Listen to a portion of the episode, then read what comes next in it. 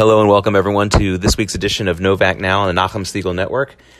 I'm Jake Novak, and you can always follow me on Twitter at JakeJakeNY is my Twitter handle. That's the best way to follow all the, the, the news that just keeps breaking by the hour. I feel almost guilty putting anything down on tape or recording or whatever you want to call on digital for digital posterity because things change so quickly uh, with the, the major stories that have been going on, not the least of which the the changes since election night in Israel last week. Uh, first of all, I want to thank everyone who, who tuned in, especially those who commented on the Nachum Segal uh, app comment page during our live coverage that went four hours. We went from 3 p.m. to 7 p.m. Monday, uh, election afternoon, into election night New York time. Of course, it was all election night Israel time.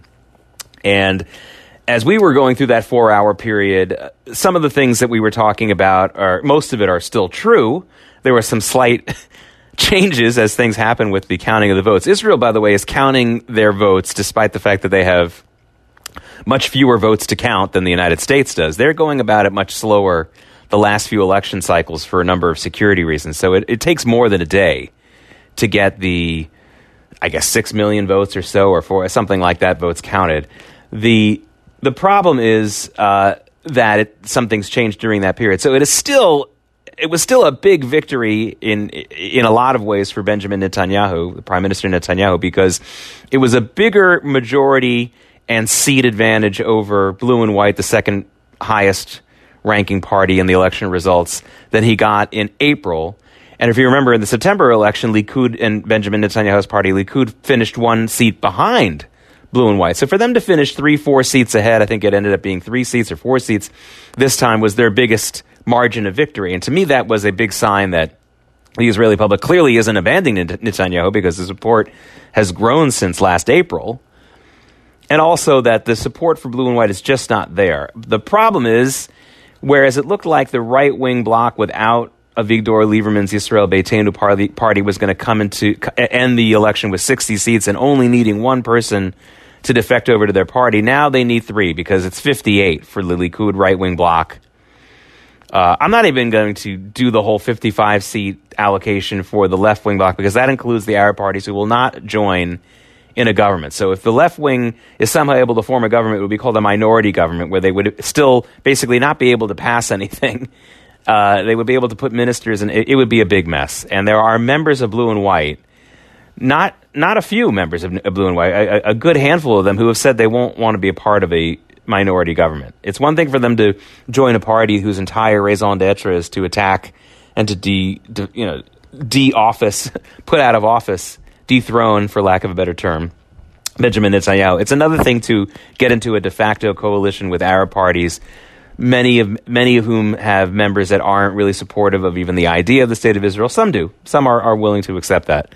So I don't want to say all all are, but that's a bridge too far for a number of members of Blue and White, especially those who came over from Likud over the years. So we're still kind of in that limbo. Avigdor Lieberman is still playing this juggling act because he did come away with seven seats, which I think was one more seat than the Likud bloc really needed them to have for them to be able to to to work without Lieberman. So it's still a Lieberman limbo government. Uh, I, I, I hope that we get two or three members of the Blue and White Party to to defect because when that happens, I think maybe one or two members from some other area will also go over to Likud. It may I mean they may not need the three all three from the Blue and White Party right now. The Likud right wing bloc needs three defectors uh, or more, but they need at least three. And if two come from blue and white, and then one comes from maybe labor, which is possible even though they're so far to the left, uh, because they don't want to have a fourth election, we'll have to see. But I, I, I, have a gut feeling that they will resolve this somehow in some kind of a coalition. I don't know exactly what it's going to look like. Um, but this all comes as Netanyahu's trial begins later this month. So uh, it, it, it's, it's still very much a lot of questions we were really hoping for some of these questions to be resolved Monday night. At one point, it looked like that it was going to happen. But again, I, I think what is unquestionable is that the majority of the Israeli people want a right, center right government. They do not want a blue and right, white. The majority of Israelis do not want a blue and white led government. And that has been the result of all three elections, by the way. All three elections, even though Likud has had different results in all three of those elections, good results in April, better results this time, and not so great results in September. But still, the the overall right wing bloc without Lieberman, but if you include Lieberman, is still clearly the, the majority of the country. So this pantomime that Blue and White keeps doing pretending that there's some kind of difference in policy. There's no difference in policy. It's just a question of whether the people are okay with, with Prime Minister Netanyahu going for another three, four years, depending on how, how long this next government would last once it's formed.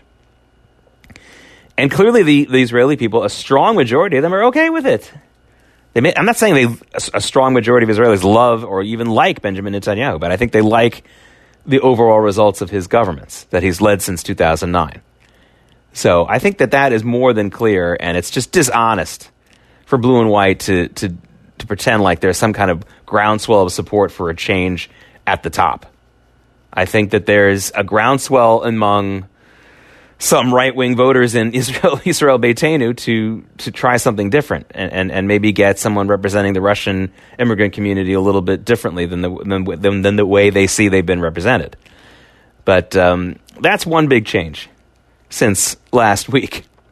Second big change here in the United States, massive change, is we were going into uh, maybe 10 days ago. I wouldn't say it was a, a week ago because by a week ago, Joe Biden had already won the South Carolina primary and was starting to look like he was recovering a little bit in his quest for the Democratic presidential nomination. But Tuesday night, Joe Biden did better than expected, and he was expected to do well in the few days leading up to his polls. And now he has the lead in the delegate count. He has a tremendous momentum to the Democratic National uh, co- Convention, and, and uh, you, you would expect him now to get the nomination if these trends hold up. And a couple of things happened that made that possible. First of all, there was clearly tremendous pressure from the leadership of the Democratic National Par- uh, national leadership to get some of the other candidates out of the race, so that anybody diminishing some of Joe Biden's vote totals vote totals would get out of the way. So Pete Buttigieg dropped out, Amy Klobuchar dropped out, and then Mike Bloomberg dropped out. All three of them dropped out right before Super Tuesday, and that gave well, actually, Mike Bloomberg dropped out right after Super Tuesday. But of course, as I had predicted, and, and, I'm sure I'm not alone. A lot the day he announced for president, uh, I, I did not expect Mike Bloomberg to make any kind of major impact vote wise. I mean, he'll make a financial impact, that's for sure, but vote wise in the Democratic primary race, and that that was to me very crystal, crystal clear when he announced. And sure enough, that's what happened. He dropped out on Wednesday, but Buttigieg and Klobuchar dropped out. That really helped Biden. But more importantly, it was very, very clear the establishment of the Democratic Party uh, supporting him and nominating him and endorsing him was huge for Biden. And most importantly of all, most importantly of all, the younger voters who have shown so much support for Bernie Sanders on social media and at rallies, they didn't show up to vote. The voter turnout numbers for younger voters in on the, in the Super Tuesday primaries across the board were pathetic. And I was just talking with my 16 year old daughter about it, who's not a Bernie supporter, but she is very um, connected and tuned into a lot of her friends who are even younger than voting age, but some of her friends who are voting age, who spend a lot of time supporting Bernie Sanders and his message and all that on social media. And I was making the point, and she seemed to agree, even though you know she's only sixteen. She, I, I said, teenagers and young people, especially the, the young people who are even the young people who are old enough to vote, are doing so many things online right now. Their entire lives are online. The way they get food, the way they talk to people, the way they get entertainment, the way they do their homework, the way they do their regular work, online, online, online. One thing they can't do online is vote, and I think that's a big reason why voter turnout among younger people was worse than expected. Now, it's always been weak but we had been led to believe over the last few election cycles, I had seen the numbers myself, we had started to see a little bit better voter turnout rates among the 18 to 25 group. That's always been the group that that's been easy for me to remember because it's 18 to 25 and if you focus on that 25 number that's usually been the turnout rate percentage rate about 25% to 30% of eligible voters between 18 and 25 typically vote in elections in national like presidential elections in primaries even in even in midterm elections. And what we had seen since 2008 is a general rise in that. Now, 2008 was the big outlier. There was a tremendous amount of voter younger voters who came out and voted for Barack Obama. And I have some thoughts about that. I think part of that was the whole transformational aspect of the Obama campaign. This first African American candidate who looked like he had a shot to win, and, and uh, after September 15th, it was very clear he was going to win. So a lot of young people got involved in that. But also remember what, what the huge issue going into that election was. It wasn't just the economy, it was also the Iraq War. And we do, we're dealing with a lot of young people who didn't want to go off to the Iraq War, even though we don't have a draft. It was younger people in this country who really knew more people who had been hurt in that war than older folks. That was a, you know, listen, that's what happens in wars, right? So I think that that had a lot to do with it as well. And ever since then, it hasn't been as strong a young voter turnout. The, the young people who came out to vote for Obama in 2008 didn't come back in the same strong numbers in 2012. Uh, but they did vote in decent numbers in the 2018 midterm elections. So go figure. I, I, I mean, there's probably a lot of explanations to this that people will write PhD dissertations about. But one of the biggest reasons why Bernie Sanders is in this position right now, where he looks like momentum is so much against him right now for the Democratic nomination, when, when it, it felt like 10, 15 days ago, it was the other way around. I certainly saw it that way. But when those other candidates suddenly dropped out all of a sudden, and when the Democratic top level establishment types all came out much more strongly for Biden than they had before, and the young people didn't show up to vote for whatever reason, that really spelled doom for Bernie Sanders. And there were just some states that he had to win on Tuesday that he didn't win. Now, he squeaked it out in California, which was the biggest prize, but Bernie Sanders was way ahead in all the polls in Texas until three or four days before the primaries when those polls changed in Texas and he lost Texas.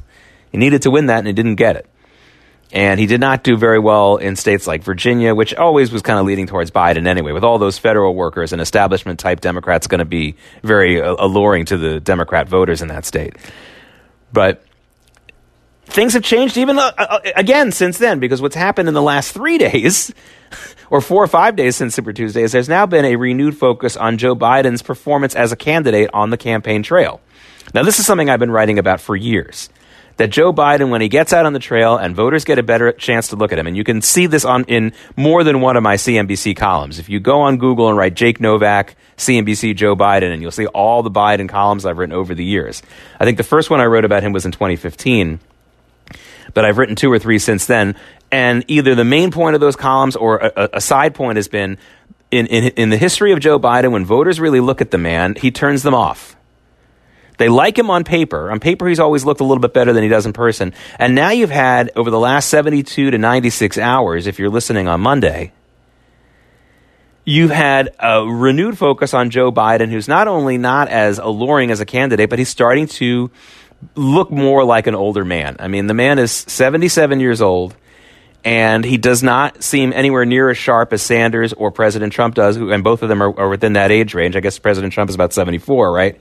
And Bernie Sanders is 78. Both of them seem leaps and bounds mentally sharper than Joe Biden right now.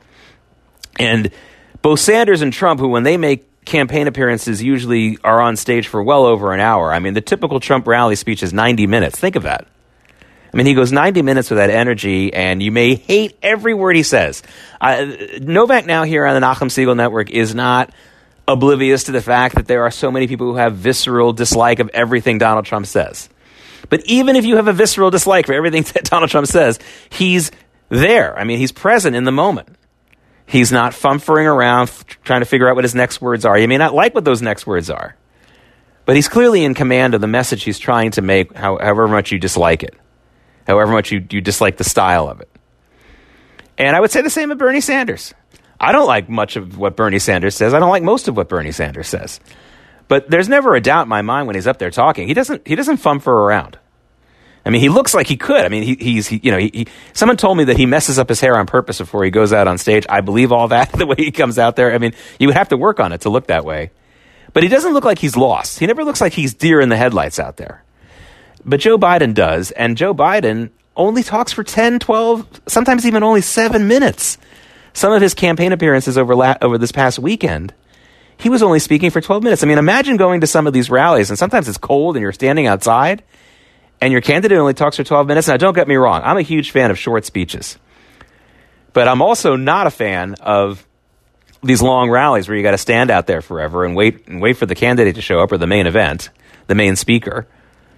So if you're out there waiting for hours or however long it is, or if you're out there in the cold, I mean, I, I think you need to speak for more than 10, 12, 7 minutes or whatever how long Joe Biden's been speaking. And even in that short span, span of time, he's ga- making one gaffe af- after the next.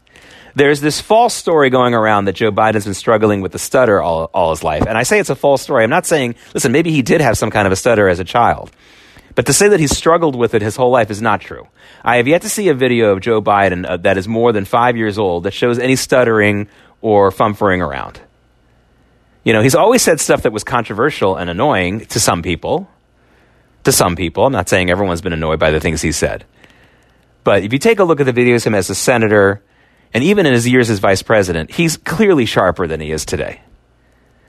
I mean, these videos of him from 10 years ago and so are, are clearly a different man. And people who have worked for Biden have said so on Twitter in the last few days.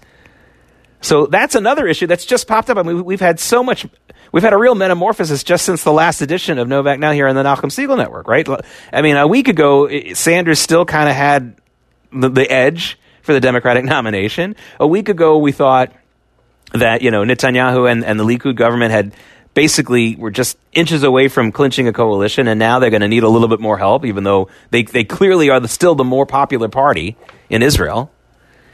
And Joe Biden's gone from second place to first place with a lot of momentum, and also now a question about his cognitive abilities. So now, will that help Bernie Sanders? I don't know.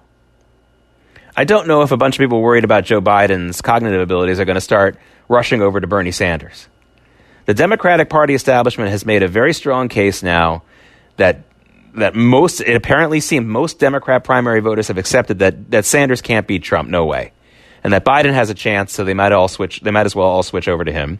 And for some reason, young voters are not willing to stand up for Bernie. Um, again, I, I think that there are a lot of reasons for that, not the least of which being that it's a lot easier to, to, to chat online and to text and to do snaps and TikToks and all that kind of stuff than it is to stand online for and vote. You got to get up in the morning and do that. And I know they keep the polls open till late, but you know it's it's you got to get out of your you got to get out of your room and you got to walk and do something. And young kids don't always do that. Par- those of you who are like me and are parents of teenagers know what I'm talking about. I have two kids who are do great in school and they're and they're fantastic kids, but getting them up and out sometimes is difficult. Getting my kids up and out to shul is extremely difficult. okay. That to me is like, eh, they get out to school much easier. I mean, it's not easy. And we can all laugh about that for a second, but understand that's what the, you're asking kids to do that on, on their own. I don't know too many parents who wake their kids up and drag them to the polls to vote. I mean, maybe there are, but uh, to me, that's kind of, you know, that's not something I've heard from people of my age who have voting age kids. So all those things have really, really changed just in the last few days, right? I mean, these are these are things that are really, really changing quickly, and almost I almost feel guilty putting this on tape right now, putting this edition of Novak now on tape, on on the digital archive, whatever you want to call it, because I feel like in 12 hours, let alone 24 hours, let alone 48 hours or or more, things are going to change radically. So this is where we are right now on Monday, you know, March 9th. And, and, and that's where we have to really think about it. But the biggest story of them all is one I have not even touched on. And the biggest story of all, and you know what I'm about to talk about, and that is this coronavirus scare that's that's really, really spreading in, in more ways than one across the world. And I want to say some things about that first and foremost. First of all, I'm not going to give you medical advice. I'm not going to give you advice about avoiding it from a medical standpoint because I'm not a doctor. And one of the things I learned, and this is a very important story I want to pass on to everyone here because I think that there are a lot of listeners here on the Nachum Segal Network who may know what I'm talking about here, who may be of a certain age that they remember this. I got into the news business, the television news business, in the mid 90s. 1994 and 95 is when I started. And that was a period, I started in local news which by the way if you have kids who are interested in getting into television news or things like that i would often i would encourage them to start at the local news level because you can be in charge of a show very early on you know of an hour of programming or even more very early on in your career if you start out local in a smaller market. It's also good to learn about this country a little bit and get out to some of the smaller cities and things like that where you can really hone your craft and learn something about something other than new york los angeles and, and washington d.c so but when i was starting out in local news, there was a real trend on reporting about breast cancer and when women and how often women should get tested for breast cancer, mammograms. And during the course of my first few years in local news, this would be end of 94 going into late early 1997. So that was about 3 it was about it was about 2 years and change. It was it felt like 3 years about that I was doing local news outside of New York City. I kid you not, there were about 4 or 5 different official directives to women about when they should get mammograms, what age, how often, that were completely different than the one before. They kept changing their mind about this.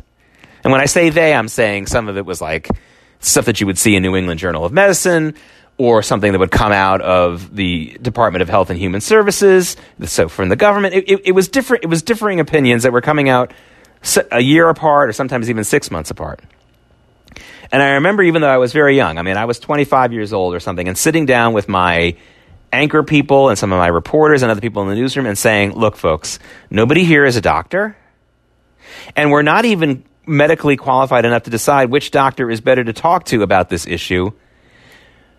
The fact is, we should stop reporting this. We're confusing the viewers. We might actually be threatening the lives of a viewer or two by putting out all this different information that's right or wrong if we ever get a story like this, we might want to say, you know, ask your own doctor. We can do that, but not give them much other information because it's it's it's it's it's harmful. So, in that's a lesson that I learned early. I hope it was the right lesson, and it's a continuing lesson that I'm applying now to this coronavirus scare. I am not a rabbi, and I'm not playing one on, te- on radio, and I'm not a doctor, and I'm not going to play one on radio. So I will not be offering any advice about how often to wash your hands or what food to stock up on or whatever else, or whether or not you should wear a mask. That is not my purview, and I think there are better people to ask about that. And I would I urge you to do so, not to take it off the internet. Ask a doctor or a medical professional that you trust about all these things. What I want to talk about, though, is what it seems to me to be the, the, the geopolitical aspect of all of this. Now, the medical experts that I speak to have there's been a lot of different opinions about a lot of different things, but one of the things that almost everyone agrees about, about is that yes, this is a virus that's going to spread. We're going to get a lot more cases. There's universal agreement on that. We're going to see a lot more cases of people with coronavirus. That is not disputed by anybody. And that is every country in the world. Okay. Not disputed, and you don't need to be a doctor, and I don't feel I don't feel guilty passing on that part of the information. The second thing that also everyone agrees to is that only a small number of people who get this virus will even be in a serious medical condition. Does that mean you should be worried about it? You should do something different about it medically? Again, that's not what I'm I'm not going to address that because I'm not a doctor and I don't know. But I'm just telling you the things that everyone does agree on from both the medical experts all the way down to just regular folks. And what it does seem like is that this is a very widespread and potentially bad case, but we've seen worse, of the flu, which does not mean to, to throw it away. The flu is nothing to be to joke about, especially for those people who are susceptible in the most serious way to, to, to the flu, elderly people for the most part. I mean, the the biggest epicenter, again, this is a fact, the biggest epicenter of deaths in the United States from the coronavirus has been that nursing home in Washington state, which is so sad because, you know, basically this is the last place where you want to have this kind of infestation when you want to have the outbreak. And somebody came into that nursing home. I don't know who it was or, or why, and, and certainly I'm sure they didn't mean to, who had the symptoms and or, or didn't have symptoms but had the virus, I should say, and infected the people there who were uh, not as well equipped to fight it. I do not believe this is the end of the world. Again, that's not my that's not, not a personal medical opinion. That is that is based on the, the opinions of so many people who I respect and trust. And I also don't think that panic is going to get us anywhere. I think that right now, what we're going to see is a lot of people who are going to get this virus, the overwhelming majority of which will not be under any serious health threat. It will be like a flu for them, some cases worse than others.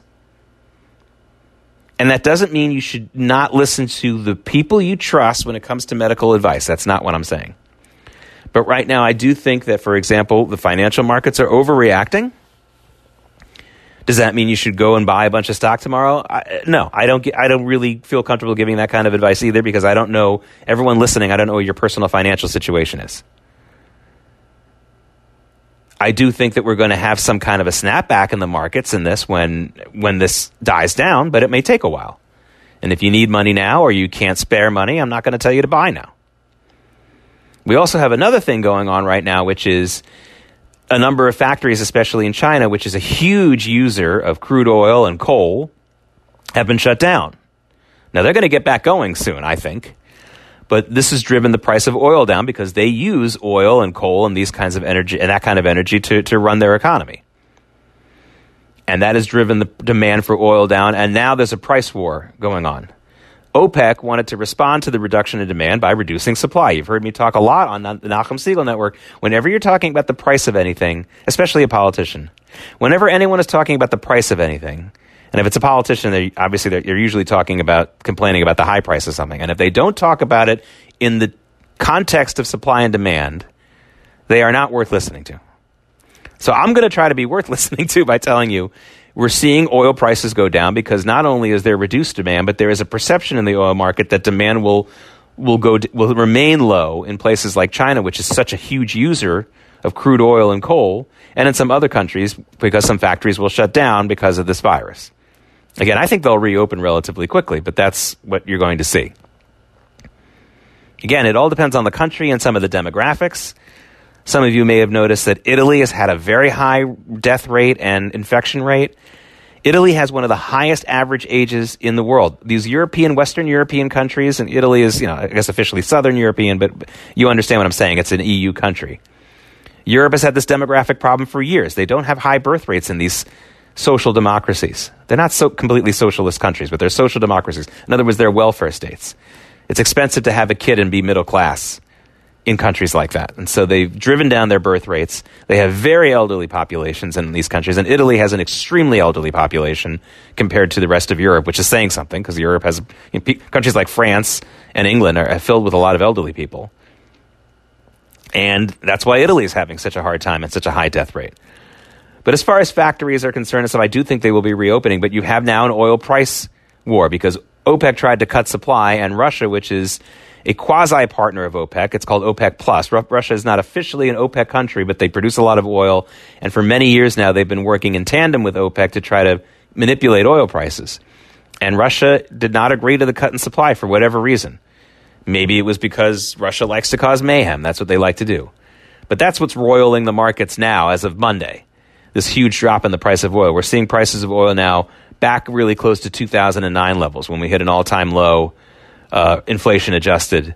Uh, on U.S. crude oil prices at twenty nine dollars. The price I'm seeing now is thirty nine dollars, thirty two dollars a barrel. So, uh, one piece of advice I can tell you right now: if you're got like half a tank of gas right now, wait a couple more days to fill it because you're going to see some cheaper gas prices in three four days if you can wait that long. Not that it's expensive now, but folks, all I can say is that again, you don't have to be a doctor to know that panicking is is not something people should do. I don't think we're going to see widespread death here of young people or people who otherwise didn't have underlying health issues or weren't already elderly. Not that those lives are any less valuable. I'm just talking about sheer numbers here. And I can tell you, even though I'm not a doctor, that panic is not the way to go. And I think that this will pass. This will pass. And we have to make sure that we don't make it worse than it has to be by turning against each other. And I'm not just talking about politically here. Let's just all try to think of ways to beat this and get through it and not frighten everyone, especially our children. I'm Jake Novak. This has been Novak Now on the Nachum Segal Network. I hope to speak to you again next week.